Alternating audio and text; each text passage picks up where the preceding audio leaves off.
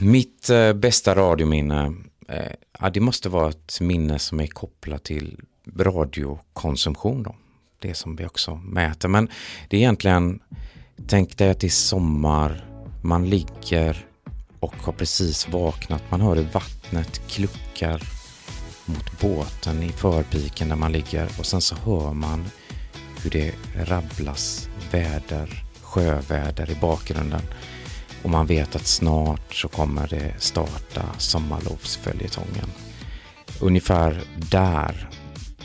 Och det är också någonting som radion är alltid med. Den kan ju, där i det fallet så var den viktig för att vi skulle undvika eh, ja, undvika kuling helt enkelt och vara på rätt ställe. Men också att, eh, ja de här sommarlovsföljetongen. Men det är det, men sen också vidare suttit och försökt att utöva den här förmågan att stänga av innan Kai Kindvall börjar tala. För alltså det är ju alla, ja, och nu hör ni ju hur gammal jag är också utifrån de här radiominnena. Mm. Och vilken radioröst han har, Jakob Bjur som jobbar på SIFO med lyssnarsiffror.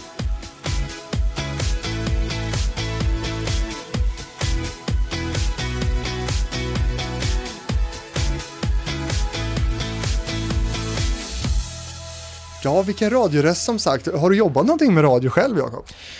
Uh, nej, jag har ju jobbat i, uh, vid sidan av radio kan man ju säga. Jag har hållit på mer med uh, hur människor lyssnar på radio. En gång i tiden var jag faktiskt uh, gästforskare på Sveriges Radio så att jag har varit ganska nära folk som håller på med radio. Men nu är det här på, på SIFO med att kartlägga vad folk lyssnar på och vi sitter här på Kungsgatan på Sifos lokaler och Sifo som grundades 1954 och jobbar med att göra marknads och opinionsundersökningar. Kantar Sifo bytte man namn till 2016 och Kantar det är ju ett stort globalt företag med runt 30 000 anställda i över 100 länder. Och vi ska ju prata lyssnarsiffror i det här avsnittet och vi ska börja med det alldeles strax. Först Jakob måste jag ju bara kolla, du jobbar alltså som Research Director på SIFO. Vad, vad innebär det egentligen? Ja, det innebär ju egentligen att man håller på med, eh, med området research. Man tittar på, eller för min del så är det inom medieområdet och det innebär helt enkelt att jag designar, bestämmer vilka som ska ingå i en undersökning, hur vi bygger en panel att vi kontrollerar att det vi mäter är, är rätt och riktigt och fungerar. Mm. Och du har eh, forskat på Göteborgs universitet, du är doktor i eh, journalistik inom medier och kommunikation. Ett svårt jobb det här. Ja, ja, men det är ju lite komplicerat. Det finns mycket detaljer att hålla reda på. Men eh, ja, Jo, det, visst är det svårt. ja, visst är det svårt. Absolut. Men du, eh, hur hamnade du i detta då från början?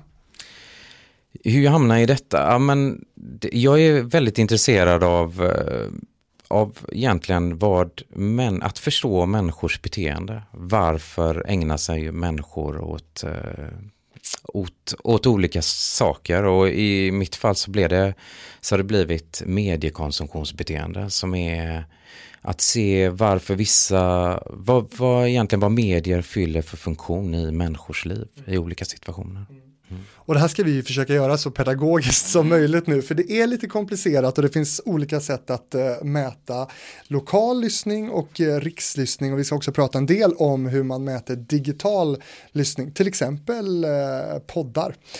Men du, först måste jag fråga, dina mediekonsumtionsvanor, du är ju så intresserad av hur andra eh, konsumerar. Hur ser dina mediekonsumtionsvanor ut en vanlig dag? Ja, det är ju den där eh, frågan som man alltid får. som är, ja men mina mediekonsumtionsvanor, man kan säga bra, alltså jag har väldigt så här traditionella, nästan, det känns som man är en sån här ångmaskin liksom när det gäller det. För jag läser ju, jag läser DN på morgonen till frukost och sen så lyssnar jag på P1, brukar det vara. Och sen, men sen på det andra området med tv och sånt så har det faktiskt förändrats eh, ganska kraftigt på senare tid. Från att, ja, den vanliga traditionella tv-konsumtionen är, är väldigt liten i, i vårt hem. Och det, den är spridd alla tittar på sitt eget och har ett antal barn hemma och sådär. Och eh, det är inte så mycket tablåbundet. En vanlig liksom, dag eller vecka för dig då? Hur ser den ut? Finns det några mönster för dig? För du jobbar inte bara här i Stockholm. Nej, jag, egentligen så jobbar jag i, uh, Göteborg. Det är kanske ingen som hör det, men jag kommer faktiskt från Göteborg. eh, så att det är där. Men de flesta av uh, mina kollegor som jobbar sitter här i Stockholm. Men sen så har vi en väldigt viktig del av vår radiomätning. Den finns faktiskt i Ronneby som är det tredje stället där eh, SIFO finns i Sverige. Och eh, där har vi allting som har med eh, egentligen att vi ringer och folk, frågar folk per telefon vad de lyssnar på. Men min egen dag, den ser ut som väldigt många andra dagar tror jag med att eh, jag sitter framför datorn, eh, svarar på, på mail och sen sitter jag ofta och arbetar med siffror. Jag number crunchar olika saker och kollar olika saker. Excel? Ja, det är mycket Excel och det kan vara andra SPS, så det kan vara olika andra typer av eh, miljöer där vi tittar på panelen och mäter panelen på olika sätt. Mm. Sen undrar jag så här, hur tror du att kunskapen är hos de som gör radio om lyssnarsiffror och hur det går till när man mäter? Jag tror att den är ganska, mm, ja men lite, lite begränsad tror jag. Vissa vet väldigt väl och har jättebra koll på exakt hur allting går till. Eh, andra har eh, lite, lite sämre koll. Det, för det är ju någonting som är konstigt med, eller sådär, svårt att begripa om man inte själv håller på med det. Att, att man gör ett urval om, av ganska få människor som får bestämma vad egentligen hela befolkningen eh, lyssnar på. Eller för den del tänker på eller röstar på eller någonting sånt. Men det är ju sånt vi håller på med. Mm. Men jag tänker att nyfikenheten borde ju vara väldigt stor. Märker du det på något sätt? Ja, det är ju, nu sitter jag ju mitt emot en kille som verkar vara väldigt nyfiken på det här området. Så att, eh, jo, men visst alltså. Jo, men för, man kan säga, ja men för alla som jobbar med, med radio, om man har ett, eh, ett program, jobbar med en produktion så är det ändå eh, att få lyssnarsiffror. Det är ju att få på svart på vitt eh, att eh, någon slags indikator på hur väl det har gått. Så. Och på den, eh, på den kommersiella radiosidan så är det här väldigt tydligt kopplat till resultat och reklamintäkter och allt sånt. Så att där är det ju extremt viktigt och centralt. Och det finns ju också då en större medvetenhet skulle jag säga om eh, lyssnar, eh, lyssnarsiffror och eh, hur de ser ut, på vilka nivåer de ligger och så inom den, på den kommersiella radiosidan än vad det finns inom public service till exempel. Tänker du på det, hur, hur, viktigt ditt jobb är och att de här mätningarna verkligen blir rätt och, och bra? För att det är så avgörande, framförallt då för den kommersiella radion. Ja, det tänker ju vi på hela tiden och det är ju, det är ju extremt viktigt att vi eh, gör vårt allra yttersta så att alla kan lita på siffrorna. Det är ju väldigt många som är beroende av, av siffrorna. Hela radiomarknaden är ju direkt beroende men också, också Sveriges Radio och Public Service för att visa, legitimera sin verksamhet. Okej Jakob, då ska vi kika lite på hur man eh, mäter då jag har många frågor här nu, så att nu, nu får, vi, får vi se hur det här går. Men vi ska försöka göra det så, så tydligt som, som möjligt hur det här går till. Det finns alltså två sätt eh, att mäta eh, FM-lyssnarsiffror, dels för de lokala kanalerna och sen ett annat sätt då för riksprogrammen. Och då undrar jag så här, först och främst, vad är ett riksprogram? Ja, ett, ett riksprogram, det är helt enkelt, eh, om vi tänker på P4 är ju egentligen de lokala kanalerna för eh, och egentligen den kanalen då som är mest lyssnad i Sverige också. Man har en väldigt stor publik. Där finns det 25 olika lokala kanaler och under vissa tidpunkter på dagen så är det ett lokalt utbud som sänds där. Men andra tidpunkter på dagen så har vi till exempel program som P4 Extra eller Melodikrysset eller olika sådana här saker. Och det är egentligen då program som går ut i riksradion för den går över alla de här 25 kanalerna samtidigt. Och på samma sätt är det då med eh, P3, P2, P1 är rikskanaler helt enkelt. Kan man mäta P4 som en kanal när det är 25 ja, olika ja, program? Ja, men nu förstår jag vad du, vad du är ute efter. Nej, men det där är ju, det är ju en väldigt spännande, det är en spännande fråga om man verkligen kan det. För att det finns ju, det finns ju olika sjok av P4 där P4 går ut och blir till en nationell kanal med P4 Extra och, och vissa sådana här. Fast då flest lyssnar till exempel på morgonen, då är det ju 25 olika program. Ja, men definitivt, det är det ju. Så att eh, ja, men vi säger ju att eh, vi brukar tänka att P4 är den största lokala, eller, liksom, eller det är den största kanalen, men det är också en kanal som består av 25 olika lokala kanaler. Har det varit uppe på diskussion liksom, om man kan mäta P4 som en kanal när det är så olika utbud? Olika programledare, olika profiler, olika innehåll. Ja, men, men då är det väl egentligen så här att, eh, att det finns ju i varenda gång som P4 sänder nationellt och det är samma utbud på alla kanaler så är det ju i en, då blir det ju en nationell kanal vid de tidpunkterna. Och sen finns det andra tidpunkter i tablån där P4 har lokalt innehåll och då är det 25 lokala kanaler.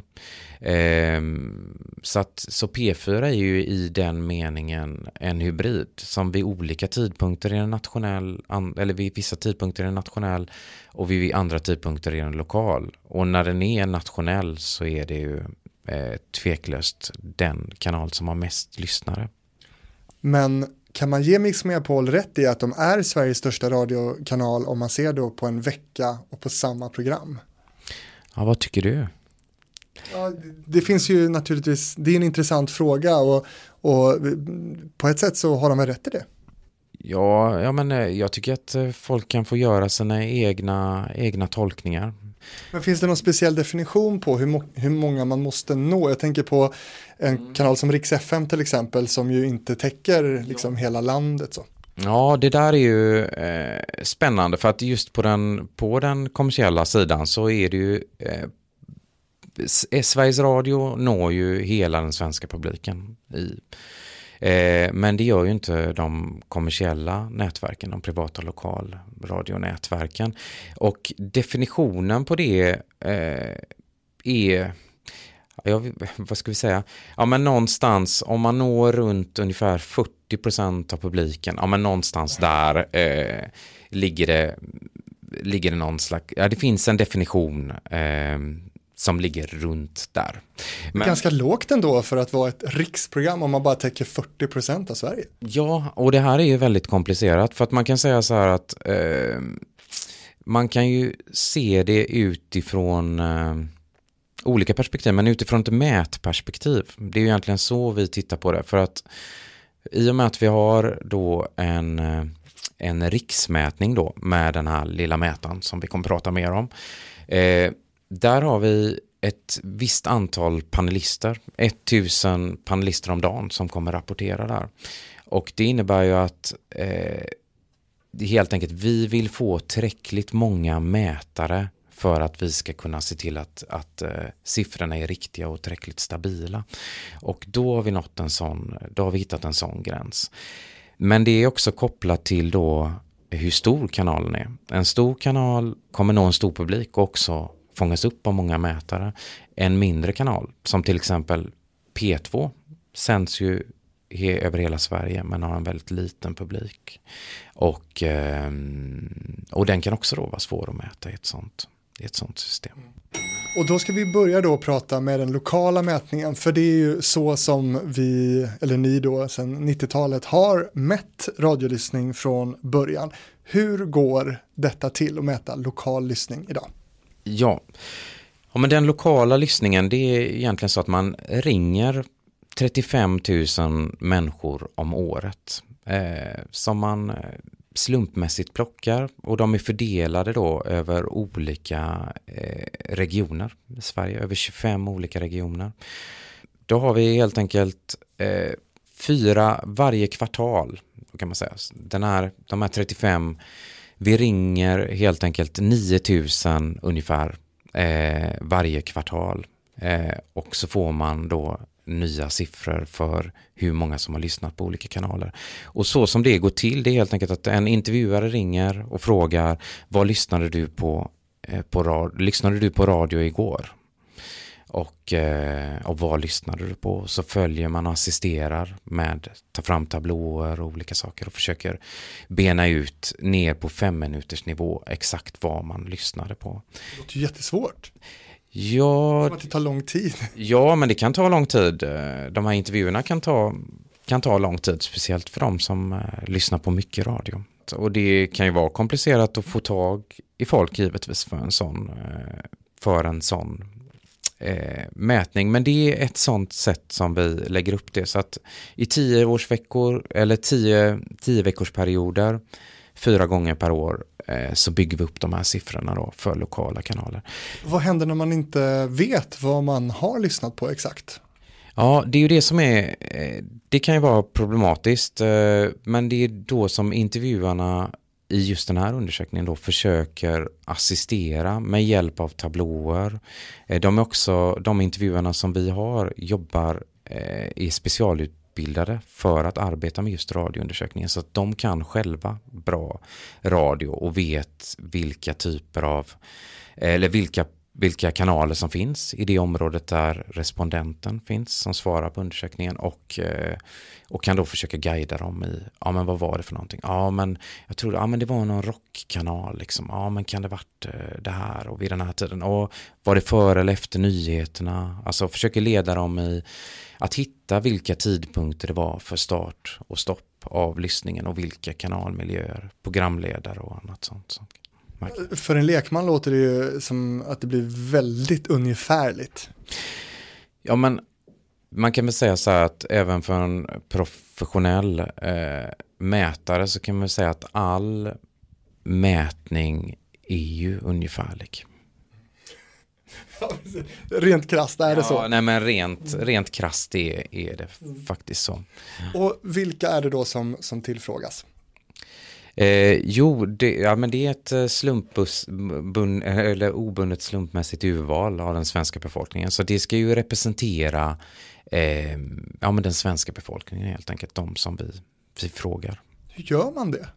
Ja, men man tar helt enkelt ett, ett, ett, man köper ett urval som är representativt. Om då köper man det av eh, någonting som heter PAR. Eh, ja, men det finns ställen där man kan köpa olika typer av urval. Antingen av personer som man kan nummersätta eller av eh, helt enkelt av olika urval av telefonnummer sättet att skapa representativitet är att jobba med slumpen på olika sätt och låta slumpen hjälpa en att få ett, eh, ett bra urval.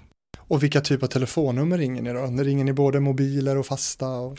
Ja, men då ringer vi mobiler och fasta och, och det här, det är helt enkelt sättet som bidrar urval följer med och, och ringer, det följer med hur, eh, hur telefonvanor och innehav och sånt utvecklas i den svenska befolkningen. Och hur säkerställer man då att man, man ringer och kommer fram till ett, eh, ett mini-Sverige, ett, ett statistiskt urval som, som är bra? Ja men det får man göra genom att ha, ja, men man har en systematik i hur man, eh, hur man går fram. Först har man ett slumpmässigt eh, urval men sen också sättet som man ringer. Vissa vi vet att olika typer av människor är hemma vid olika dagar och har olika vanor. Vissa är lätta att få tag i, till exempel de som alltid är hemma, mm. pensionärer och svarar gärna på frågor kanske. Ha en pratstund. Liksom. Ja, ha en pratstund. Andra är inte hemma dagtid, då måste man ringa kvällstid för att få tag i. Och sen är det också så att man väljer ut en person och den personen försöker vi ringa tills vi får tag i den också. Okay. Eh, men det kan ju till en viss gräns. Ja, ni ger er inte? Ja, så att vi, vi ger oss efter en stund. Men, eh, men det är ett sätt man försöker göra. Och sen är det också en annan sak som är väldigt viktig då när vi håller på med gårdagens eh, radiolyssnarna det är ju att vi får en jämn fördelning över veckodagarna för att eh, helt enkelt att eh, radiomätningen ska bli okej. Okay. För vi har ju tydliga, det finns så tydliga veckomönster i vår mediekonsumtion och dygnsmönster och sånt. Så att det är viktigt att, att man får då jämnt fördelat över veckodagarna. Och de som har anmält sig till det här NIX-registret, rings de? Eh, de som har anmält sig till NIX-registret, eh, de rings inte. Nej. Av de som ni ringer upp då, hur många väljer att inte delta? Ja men det är väl ungefär eh, drygt 60 procent ungefär som väljer att inte delta. Det är mycket. Det är jättemycket. Mm. Men vi kan ju inte, om folk vägrar eller vi inte får tag i dem så, eh, så accepterar vi ju det så att säga. Eh. Men vad beror det på då? Ja men alltså över tid så kan man säga det är någonting som är de här siffrorna, det kan ju låta som att det är väldigt många som inte svarar. I ett internationellt perspektiv om man jämför med hur svarsfrekvensen ser ut i, i USA så är ju detta redan rena drömmen. Det är ju helt eh, fantastiska svarsnivåer skulle man säga då. Där de kanske ligger på 10% eller någonting av eh, sådana som svarar på undersökningen. Ringer ni från dolt nummer? Eh, du, det där var en... Eh, det kan jag inte svara på. Eh. Finns det någonting som, som diskvalificerar en deltagare från att vara med då i en sån här undersökning? I just den frågeundersökningen så har vi inga diskval diskvalifikationsregler. För att även om, för att eh, några som man kan ju tänka sig är direkt olämpliga är ju som om jag skulle ringa och fråga dig om vad du lyssnar på på radio. Du, du ska inte lita på mig. Ah, ja, men du verkar pålitlig, men det, det, du kanske skulle glädjetänka att du lyssnade mer på SR än vad du egentligen gör om du är anställd där. Nej, men det finns ju folk som har egenintressen i det. Så att men här ringer vi så många så att det inte är lika viktigt och de får eh, en väldigt marginell effekt i sådana fall. De här frågorna som man får då, vad man lyssnade på igår, varför är det just gårdagen man är nyfiken på och till exempel inte ja, just nu eller för en timme sedan? Eller, ja. Mm. Nej men det finns, eh, det finns ju olika det här du snackar om eh, just nu eller en timme sedan, det är en annan typ av metod som har använts för att mäta radio eh, på 40-talet i USA. Men då får man ringa väldigt många om man ska vet, eller få ihop publiken helt enkelt. För då är det alla tidpunkter som ska täckas in och sådär. Men gårdagen, det är egentligen, eh, när man började göra sådana här intervjuer så frågade man också om fler dagar. Kanske, vad lyssnade du på? Har du lyssnat på radio den senaste veckan? För att med ett, eh, ja men kanske på 50-talet så var utbudet väldigt mycket mindre. Det var ganska enkelt att hålla reda på vad man lyssnade på, fanns inte så mycket. Eh, så då kunde man prata om en hel vecka och tillbaka i tiden. Hur kort tid ska man ha lyssnat för att räknas som en lyssnare? För att, ja men det är lite olika då. Eh, ja men man kan säga, eh, för att räknas som en lyssnare tre minuter Tre sammanhängande minuter ska man ha lyssnat. Det här tycker jag är väldigt intressant, jag ska fråga nu. Mm. Är det skillnad på att ha radion på till att faktiskt lyssna på vad som sägs på radion? Ja, det där är ju en jättespännande grej. För att i olika typer av mätningar så har man ju egentligen, i varje mätning så ingår en definition av vad radiolyssnande är. Mm. Och det här vi har pratat om nu eh, är ju en, egentligen en, en, det är ju medvetet radiolyssnande. Man måste ju på något sätt, eh, man ska vara medveten om att man lyssnar på radio för att eh, bli en radiolyssnare när jag ringer och frågar dig om gårdagens lyssnande. Men säg att jag har stått och diskat och maken har haft på radiosporten, Sportextra på kvällen. Mm. Det har stått på, du hör att det är på, men du har inte lyssnat. Nej, men om jag då ringer och frågar dig och du vet att maken haft på Sportextra och du säger att du lyssnade på Sportextra så räknas det som att du har lyssnat på Sportextra. Eh, saken är det att... Eh, och, och det Fast att man inte har hört någonting. Nej, men det där är också en filosofisk fråga, eh, skulle jag säga. För att det, det är ju, man blir, eh, man blir ju exponerad för radio, men är man då en radiolyssnare? Mm. En annan grupp är, som är väldigt tydlig är ju barnen. Mm. Eh, det finns ju väldigt många som, eh, man kan säga hemma i P4-familjer till exempel. P4 kanske står där och går just med sporten och, och annat lokalt innehåll och sånt. Men eh, och det finns där i bakgrunden för unga lyssnare som kanske inte ser sig själv som radiolyssnare. Om du skulle ringa dem och fråga om de, om de lyssnade på radio igår skulle de säga nej fast de kanske har varit i en miljö där radion har varit på hela tiden och de har hört radio. Kanske inte exakt, men det, det, har, det har funnits där. Liksom. Men det är väl ett jätteproblem? Eh, I mätningen alltså? Ja, ja, men för om vi talar lokala, jo, men det kan ju vara ett jättestort problem för att det är ju helt enkelt att man underskattar radiolyssning i en grupp som egentligen finns bara för att inte de identifierar sig som radiolyssnare. De blir egentligen exponerade för radio men de vet inte, de kan inte riktigt identifiera vad det är för radio om man skulle fråga dem eh, eller att de kanske ens identifierar att de faktiskt eh, lyssnar på radio.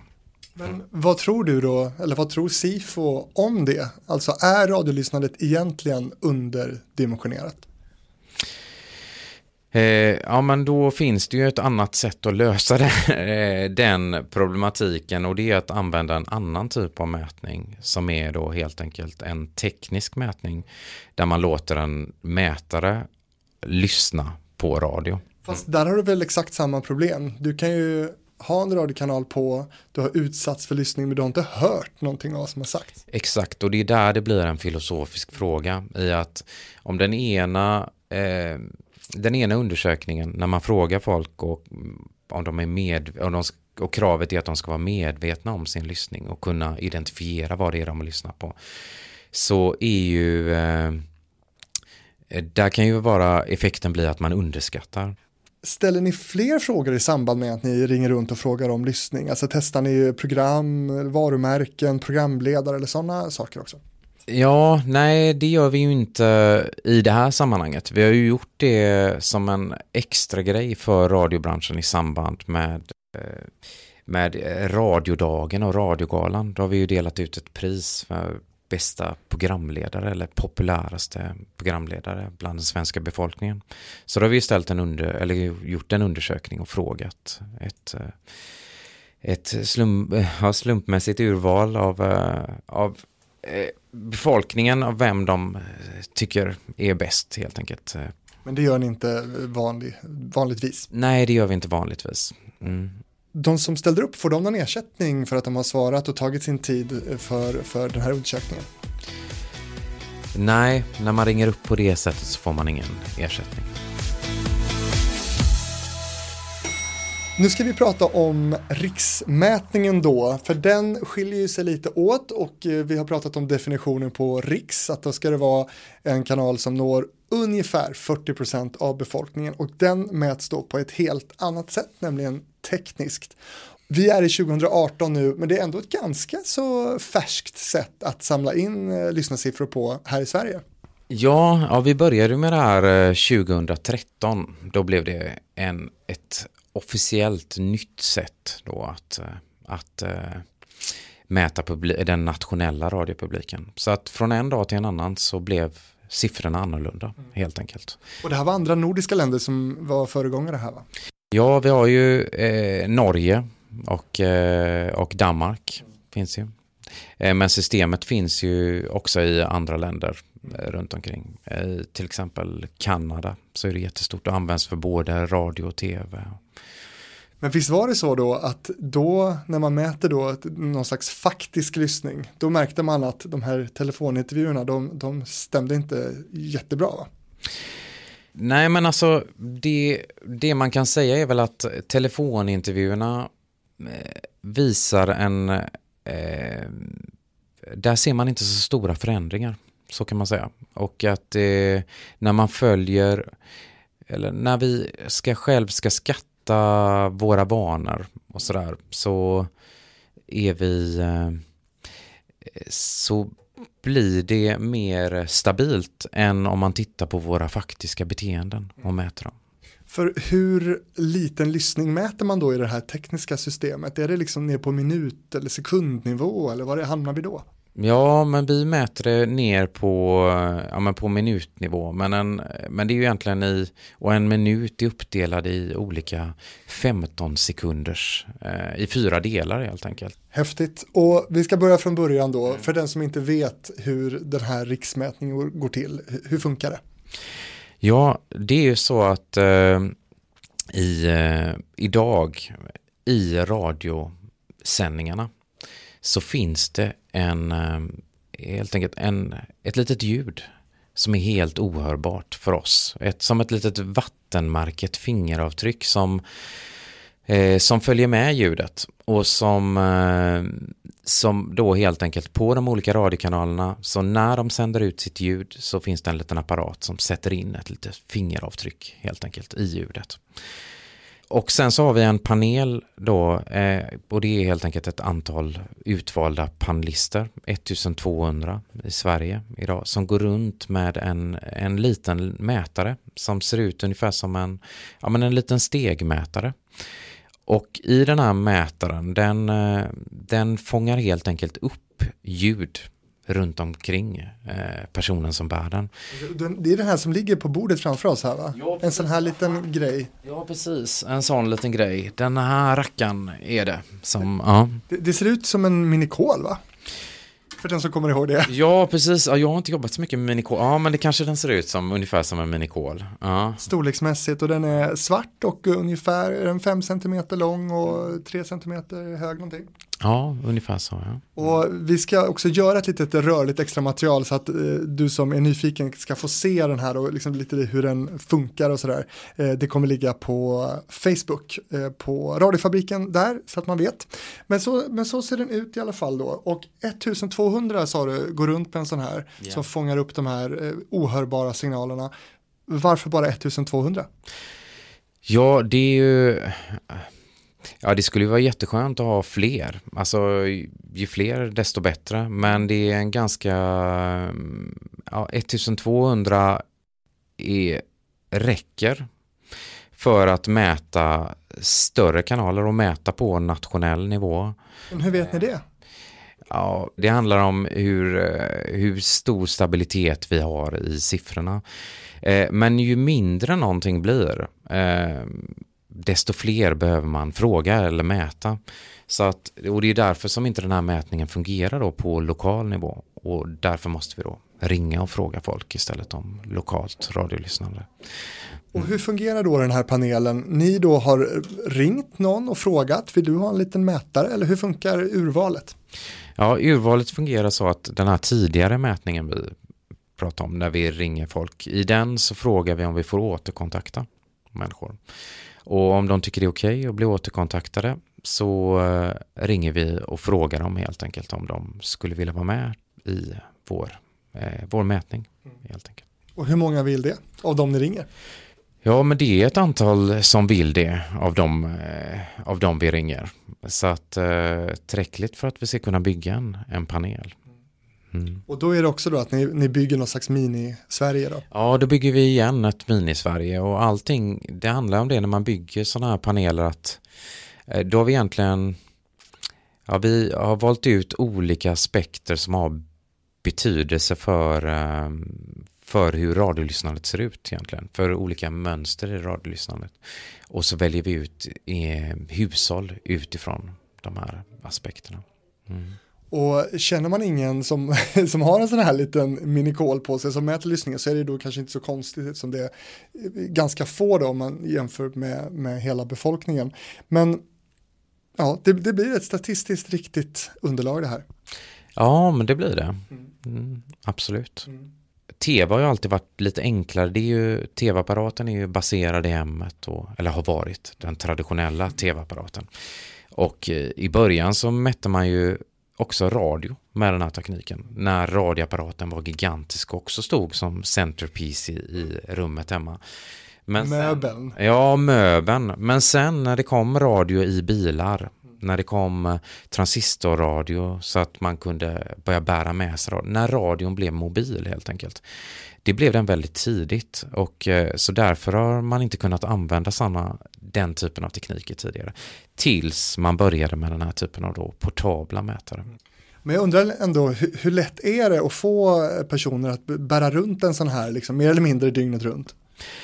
Ja, det är ju ett, det är ett hårt jobb. Eh, att göra det, det är ju det är självklart krävande för att det vi säger till våra, till panelisterna helt enkelt, eller de reglerna som de går efter, det är att de, eh, när de vaknar på morgonen ska de ta med sig mätaren, eller ta mätaren ur sin eh, laddningscentral som den ligger i.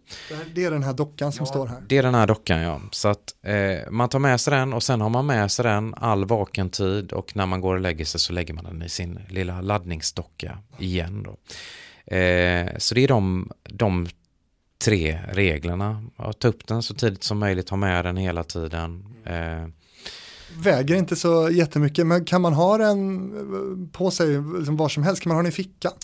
Man kan ha den i fickan, man kan ha en clips och sätta den i bältet, man kan ha den i, eh, i ett snöre runt halsen, man kan ha det i, eh, ja men man kan ha med sig den, man kan ha den i väskan också, i handväskan blir som en liten kompis, döper man den kanske också där? Ja, ja, precis, ja, men på den här står det ju till exempel Klas, ja, mm. så att det är namnet på själva panelisten då. Okay, i det här fallet. För det, för det är en liten display också där man kan skriva då sitt namn och så står det någon slags klockslag där också.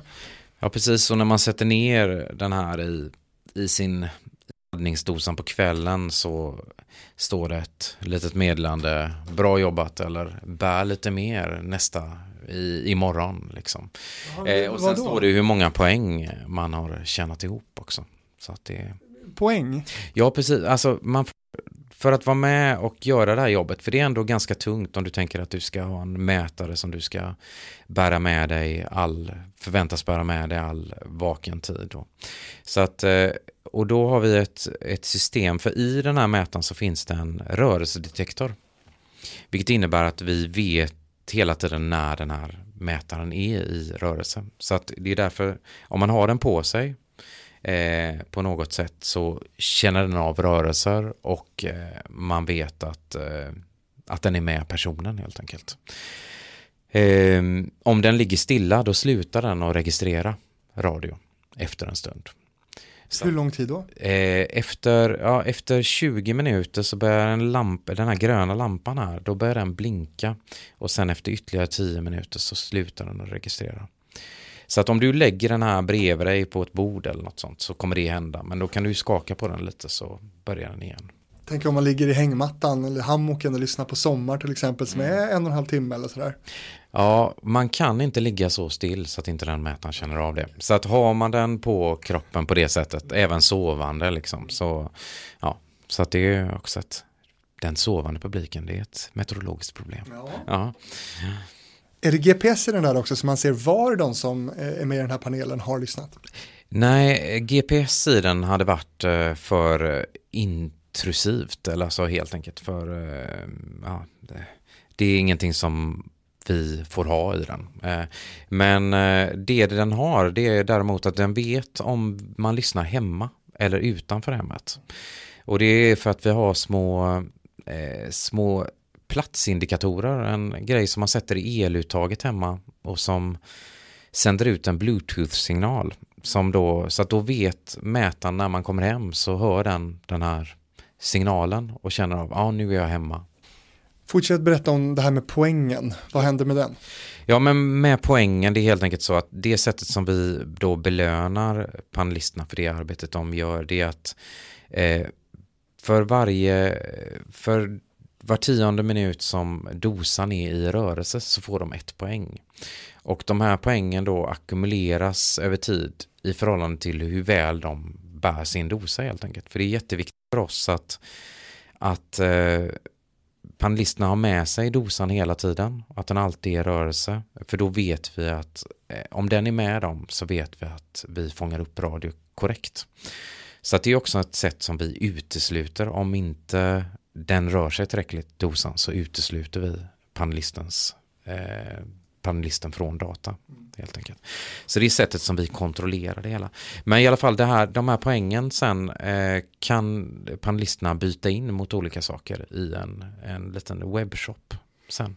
Så att, det kan vara en låda vin eller? Ja, i låda vin brukar det inte vara så mycket. Och det brukar inte heller vara sådana här saker som Spotify-abonnemang och sånt får vi inte ha i, i shoppen så att man frestar åt fel håll. Men annars så, eh, ja, det ett tag, ja, det fanns någon stor espressobryggare verkligen, någon sån här megagrej. Men annars mycket, det kan vara presentkort, det kan vara, det kan vara lotter, det kan vara olika saker. Mm. Men den här lilla mätaren då, är den liksom for life eller vad binder man upp sig på tidsmässigt här? Eh, nej men man binder inte, alltså när vi pratar med folk, vi eh, vill ju att eh, folk ska vara med i mätningen en liten stund. Inte få in folk som inte, som hoppar av väldigt snabbt. Men så att ett år får man i alla fall tänka sig att vara med. Men det är ganska krävande i relation till andra typer av mätningar. Eh, att ha just, att den här mätaren är mobil, att man alltid ska ta med sig den. Så att vi har ju, så att man orkar nog vara med kortare tid i den här panelen än i andra typer av mediekonsumtionspaneler. Och här då, i det här systemet, finns det någonting som diskvalificerar för att vara med? Ja, precis. Och det, det här är också en sån sak med, apropå man kan ju tänka sig att det kan vara ett problem när folk är med till exempel för länge i en panel. Mm. Eh, men vi har ju ett extremt bra sätt att diskvalificera folk på daglig basis. I, och, det var det här, och det är det här med att man har en rörelsedetektor i själva mätaren. Och det innebär då helt enkelt att vi har satt upp en gräns för hur mycket ja, mätaren måste vara i rörelse helt enkelt. Om man inte tar, ja, det första man kan göra är om man inte tar med sig sin mätare överhuvudtaget och dockar ur den så kommer man inte komma med i siffrorna. Om man tar med sig sin mätare men lämnar den i väskan under hela sin arbetsdag så att man inte rör sig tillräckligt mycket så kommer man inte heller komma med i mätningen. Och vi har då en gräns på åtta timmar i rörelse måste mätaren vara för att man ska få bidra till radiosiffrorna helt enkelt. Så ni kastar ut folk också som inte lever upp till det här? Nej, men vi kan, ja, men där kastar vi ut folk helt enkelt, eller deras data på daglig basis. Så att när vi varje dag väljer ut vilka är det som ska eh, få representera dagens radiolyssnarpublik, då har vi ja, ett antal som har burit mätaren för lite. Och då säger jag, men de här kommer inte med för de har burit den för lite. hur många är det en dag då? Det är ändå bara 1200 mätare ni har ute.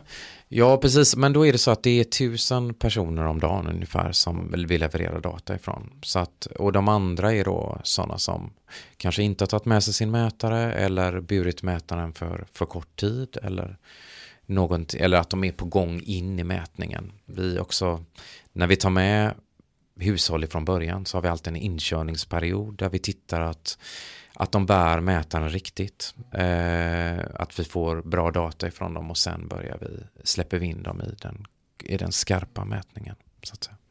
Och hur är det då om man heter Christer Modig eller Silla Bänke och sådär och blir tillfrågad och har en sån här? Mm. Ja men då får man ju den här frågan. Eh, helt enkelt, eh, jobbar du eh, med, jobbar du på något sätt med radio? Men då skulle jag ju svara nej. Nej, om du skulle svara nej. Ja, men du... Om jag var Christer Modig alltså. ja, precis. Om du, ja, det var så. Om jag var Christer Modig. Ja, men då är det ju så att det är ändå finns ju, eh, ja, men jobbar du eller någon i din familj liksom, med någonting som har med radio eller någonting annat med reklambranschen eller något sånt där. Och, eh, eh, och jag menar, ljuger man på den frågan så är det ju svårt för oss att diskvalificera. Liksom. Så att eh, vi får ju lita på panelisterna. Eh, ja, men, men, kan det i det här läget när den här lilla apparaten är så värd liksom, för en kommersiell station till exempel? Ja, men det finns ju sätt som vi också tittar på datat sen i efterhand för att vi har en massa automatiska kontroller i det här systemet. För vi, vi följer, vi följer rörelsemönster på mätaren, vi följer också lyssnarmönster på mätaren. Eh, ser vi att, eh, att vi får extremt lyssnande på en specifik kanal som sticker ut väldigt mycket från allt annat lyssnande. Eh, då följer vi upp och kontrollerar och, och helt enkelt kontaktar panelister. Vi tittar, vi får också det är sånt här som vi får helt enkelt. Vi får flaggor eh, och automatiska eh, ja, men det flaggas automatiskt helt enkelt om vi får extrema typer av lyssnarbeteende. Mm. Eller till exempel om, om mätare, eh, för att det är flera panelister i samma hushåll som har mätare. Om mä, ja, så att om flera mätare har samma typer av lyssnande, då är det också sånt som vi får flaggningar om. Att vi ser att det är förmodligen en och samma panelist som det är mamman, barnen har tröttnat på att bära mätaren men mamman bär med sig det eller pappan. Eh, alla mätarna. I sådana fall så märker vi. Vi upptäcker helt enkelt sådana saker. Mm. Men när man bara har 1200 i panelen, varför har man panelister som är i samma hushåll? Ja, det är, ett, det är egentligen ett av, av meteorologiska skäl. Eh, för att få folk att eh, vara, vara med i mätningen, att vara aktiva i mätningen, att bära sin mätare. Om man då har flera personer i samma hushåll så är det lättare att få eh, ett bra samarbete från panelisterna. Men jag tänker i en familj kanske man lyssnar mycket på samma saker. Ja, jo men det är helt, det är helt sant. Så att utifrån eh, Jo, men på ett sätt så kan man ju säga att hade man haft tusen individer så hade man fått större, eh, där man fått större variation mm. på det. Men att göra, att välja ut tusen individer eh, och sätta mätare på dem hade blivit väldigt mycket dyrare att mäta på det sättet. Eh, och, för det finns ju en jätte, det är ju stora kostnader kopplat till att sätta upp den här typen av system. Så det hade blivit dyrare men det är också den här aspekten rent meteorologiskt att det är lättare att få folk att samarbeta om man är flera om det. För en person som har en kommersiell radiostation så är ju en sån här liten ppm-mätare naturligtvis jättevärdefull. Eh, det är det man bygger hela sin verksamhet och inkomst kring. Hur mycket lyssnare motsvarar då en sån här mätare som till exempel lyssnar på Mix Megapol? Ja, en sån här mätare, man kan säga vi har tusen individer och i års mellan 12 och 79 år så har vi ungefär 8 miljoner eh, personer, vilket innebär att det är helt enkelt 8000 personer i genomsnitt per mätare. Vissa grupper då som är lite mer unika eller som vi har få av mätning kan representera fler.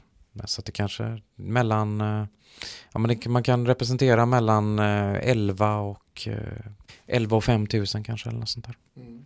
Personer, varje sån mätare.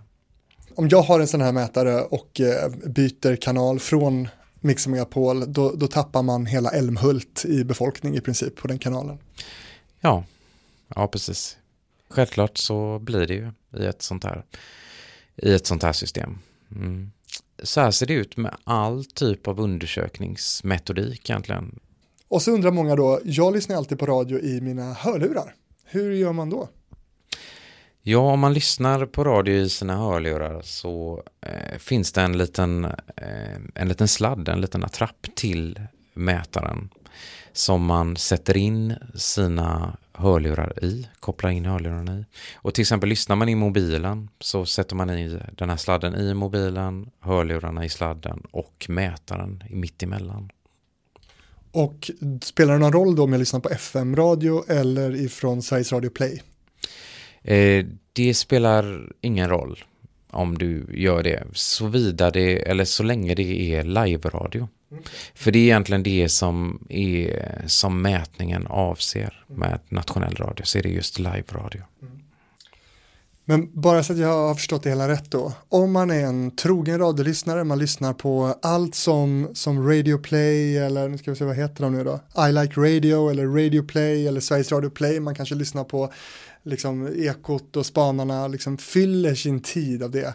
Men man är ingen radiolyssnare i de mätningar som görs. Ja, on demand. Ja, men man är ju en radiolyssnare i alla de mätningarna som görs för att fånga just de plattformarna. Mm. För det görs ju olika, olika initiativ eh, och... Eh, jo, men de hamnar inte i er mätning? Nej, de hamnar inte i vår mätning idag. De skulle kunna hamna i en, i en mätning som vi gör givetvis.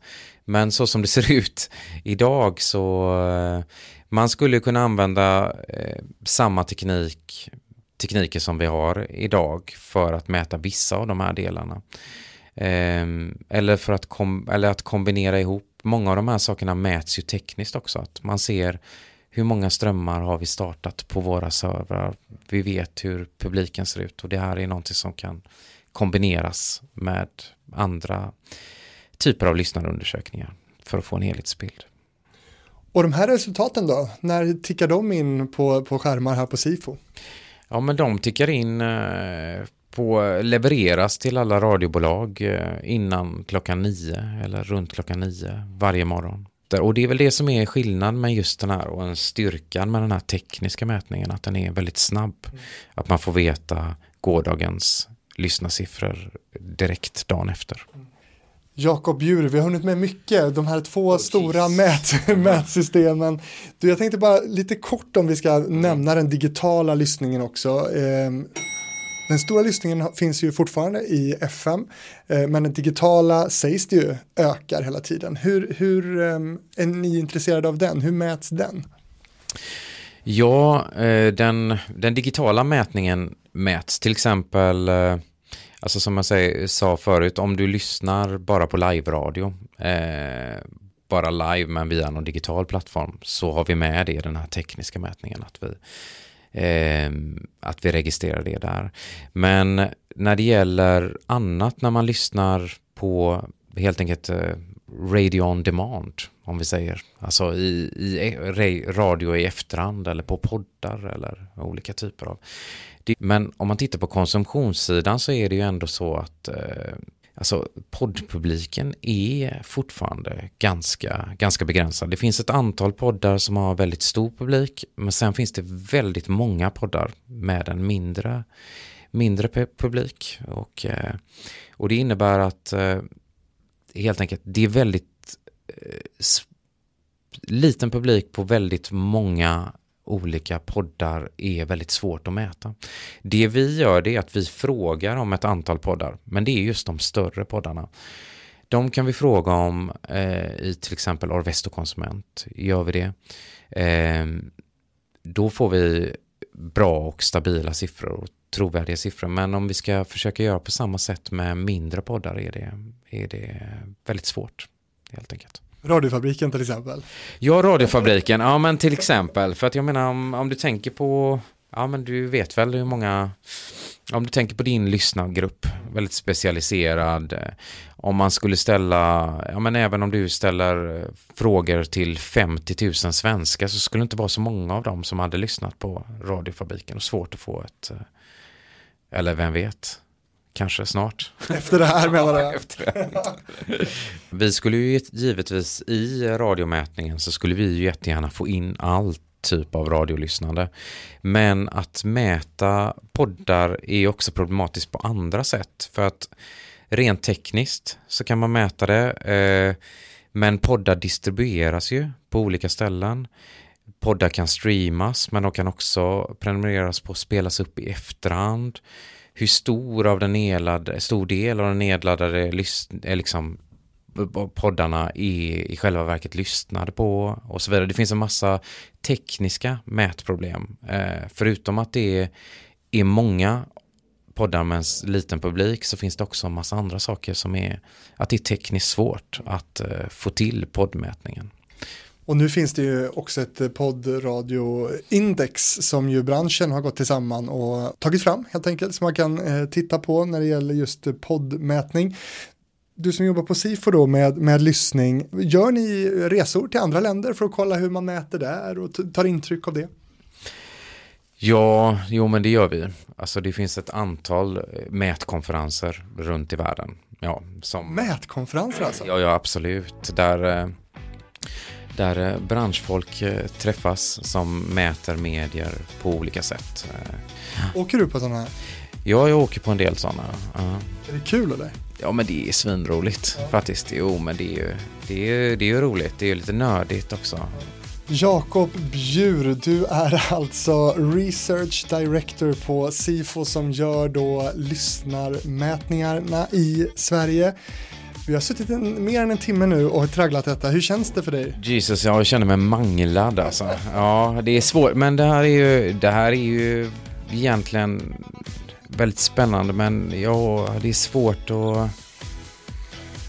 Jag hoppas vi har kunnat göra det lite roligt och intressant i alla fall. Det hoppas jag också. Och du som vill se då hur den här ser ut, den här lilla mätaren. Du går in på Facebook, söker upp radiofabriken där, där hittar du det rörliga extra materialet. Har du frågor till podden, då skriver du till mig på fabrikspost gmail.com. Och Jakob Bjur, tack så jättemycket för att jag fick komma hit. Tack så mycket för att jag fick vara med.